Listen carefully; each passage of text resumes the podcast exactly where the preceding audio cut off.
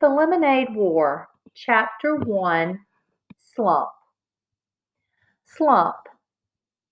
A drop in the activity of a business or the economy. Evan lay on his back in the dark, throwing the baseball up in a straight line and catching it in his bare hands. Thwop, thwop. The ball made a satisfying sound as it slapped his palm. His legs flopped in a V. His arms stretched up to the ceiling and he thought that if he missed, he'd probably break his nose, made the game just interesting enough to keep going.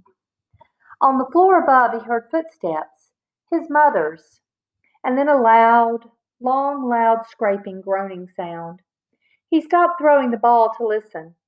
His mother was dragging something heavy across the kitchen floor, probably the broken air conditioner. A week ago, right at the beginning of the heat wave, the air conditioner in his mother's attic office had broken. The man from Sears had installed a brand new one, but left the old one sitting right in the middle of the kitchen floor. The Treskis had been walking around it all week. Scrape. Evan stood up. His mom was strong, but this was a two person job. Hopefully, she wouldn't ask him why he was hiding in the dark basement. And hopefully, Jessie wouldn't be in the kitchen at all. He'd been avoiding her for two days now, and it was getting harder by the minute. The house just wasn't that big. Evan had his hand on the railing when the scraping noise stopped. He heard footsteps fading to silence. She'd given up. Probably the heat, he thought. It was that kind of weather, giving up kind of weather. He went back to lying on the floor. Thwop, thwop. Then he heard the basement door open. Evan caught the ball and froze. Evan? Jessie's voice sounded echoey in the darkness. Evan? You down there? Evan held his breath. He lay completely still. The only thing that moved was the pins and needles prickling in his fingers. He heard the door start to close. Long breath out, but then it stopped and opened again. Footsteps on the carpeted stairs. A black line, a black outline of Jessie standing on the bottom step with daylight squirting all around her. Evan didn't move a muscle. Evan, is that you? Jessie took one short step into the basement. Is that? She inched her way toward him, then kicked him with her bare foot. Hey, watch it, would you? said Evan, swatting her leg. He suddenly felt stupid lying there in the dark. I thought you were a sleeping bag, she said. I couldn't see. What are you doing down here? How come the lights are off? It's too hot with the lights on, he said. He talked in a flat voice, trying to sound like the most boring person on the whole planet. If he kept it up, Jessie might just leave him alone. Mom's back in her office, said Jessie, lying on the lying down on the couch. Working, she groaned as she said the word. Evan didn't say anything. He went back to throwing the ball straight up, straight down. Maybe silence would get Jessie to leave. He was starting to feel words piling up inside him, crowding his lungs, forcing out all the air. It was like having a chest full of bats beating their wings, fighting to get out. She tried to move the air conditioner, but it's too heavy, said Jessie. Evan tightened up his lips. Go away, he thought. Go away before I say something mean. It's going to be hot all week, Jessie continued, in the 90s, all the way up to Labor Day. Thwop, thwop. So what do you want to do? Jessie asked. Scream, thought Evan. Jessie never got it when you were giving her the big freeze. She just went right on acting as if everything were great. It made it really hard to tell her to bug off without telling her to bug off. Whenever Evan did that, he felt bad. So, what do you want to do? Jessie asked again, nudging him with her foot. It was a direct question.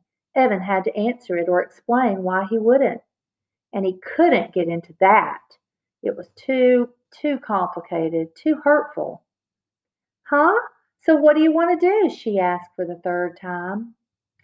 Doing it, said Evan. Nah, come on, for real. For real, he said. We could ride our bikes to the 7 Eleven, she said. No money, he said. You just got $10 from Grandma for your birthday. spin it, said Evan. On what? Stuff, Evan said. Well, I've got. Well, Jessie's voice dribbled down to nothing. Evan stopped throwing the ball and looked at her. What? Jessie pulled her legs tight to her chest. Nothing, she said. Right, said Evan. He knew that Jessie had money. Jessie always had money squirreled away in her lockbox, but that didn't mean she was going to share it. Evan went back to throwing the baseball. He felt a tiny flame of anger shoot up and lick his face. Thwop, thwop. We could build a fort in the woods, said Jessie. Too hot. We could play Stratego. Too boring. We could build a track and race marbles. Too stupid. A thin spider web of sweat draped itself over his forehead, spreading into his hair. With every throw, he told himself, It's not her fault. But he could feel his anger growing. He started popping his elbow to put a little more juice on the ball. It was flying a good four feet into the air every time. Straight up, straight down. Pop, blop, pop, blop. The bats in his chest were going nuts. What is the matter with you? asked Jessie. You've been so weird the last couple of days. Oh man, here they come. I just don't want to play a dumb game like Stratego, he said. You, you like Stratego. I only picked that because it's your favorite game. I was being nice in case you haven't noticed. Look, there are only six days left of summer, and I'm not going to waste them playing a dumb game. Evan felt his heartbeat speed up. Part of him wanted to stuff a sock in his mouth, and part of him wanted to deck his sister. It's a stupid game, and it's for babies, and I don't want to play a stupid baby game. Pop, blop, pop, blop. Why are you being so mean? Evan knew he was being mean, and he hated being mean, especially to her, but he couldn't help it. He was so angry and so humiliated and so full of bats, there was nothing else he could be, except alone. And she'd taken even that away from him. You're the genius, he said. You figure it out. Good. That would shut her up for once. Evan watched the ball fly in the air. Is this because of the letter? Jessie asked. Crack. Evan had taken his eye off the ball for one second, just for one second, and the ball came crashing down on his nose. Crud! Oh, crud! He hurled over onto his side, grabbing his nose with both hands.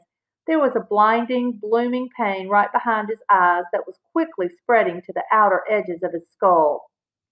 Do you want some ice? he heard Jessie ask in a calm voice. What do you think? he shouted. Yeah? She stood up. No, I don't want any stupid ice. The pain was starting to go away like a humongous wave that crashes with a lot of noise and spray, but then slowly fizzles away into nothing. Evan rolled to a sitting position and took his hands away from his nose. With his thumb and index finger, he started to pinch the bridge. Was it still in a straight line? Jessie peered at his face in the dim light. You're not bleeding, she said. Yeah, well, it hurts, he said. A lot. It's not broken, she said. You don't know that, he said. You don't know everything, you know. You think you do, but you don't. It's not even swollen. You're making a big deal out of nothing. Evan held his nose with one hand and hit his sister's knee with the other. Then he picked up the baseball and struggled to his feet. Leave me alone. I came down here to get away from you, and you just had to follow. You ruin everything. You ruined my summer, and now you're going to ruin school. I hate you.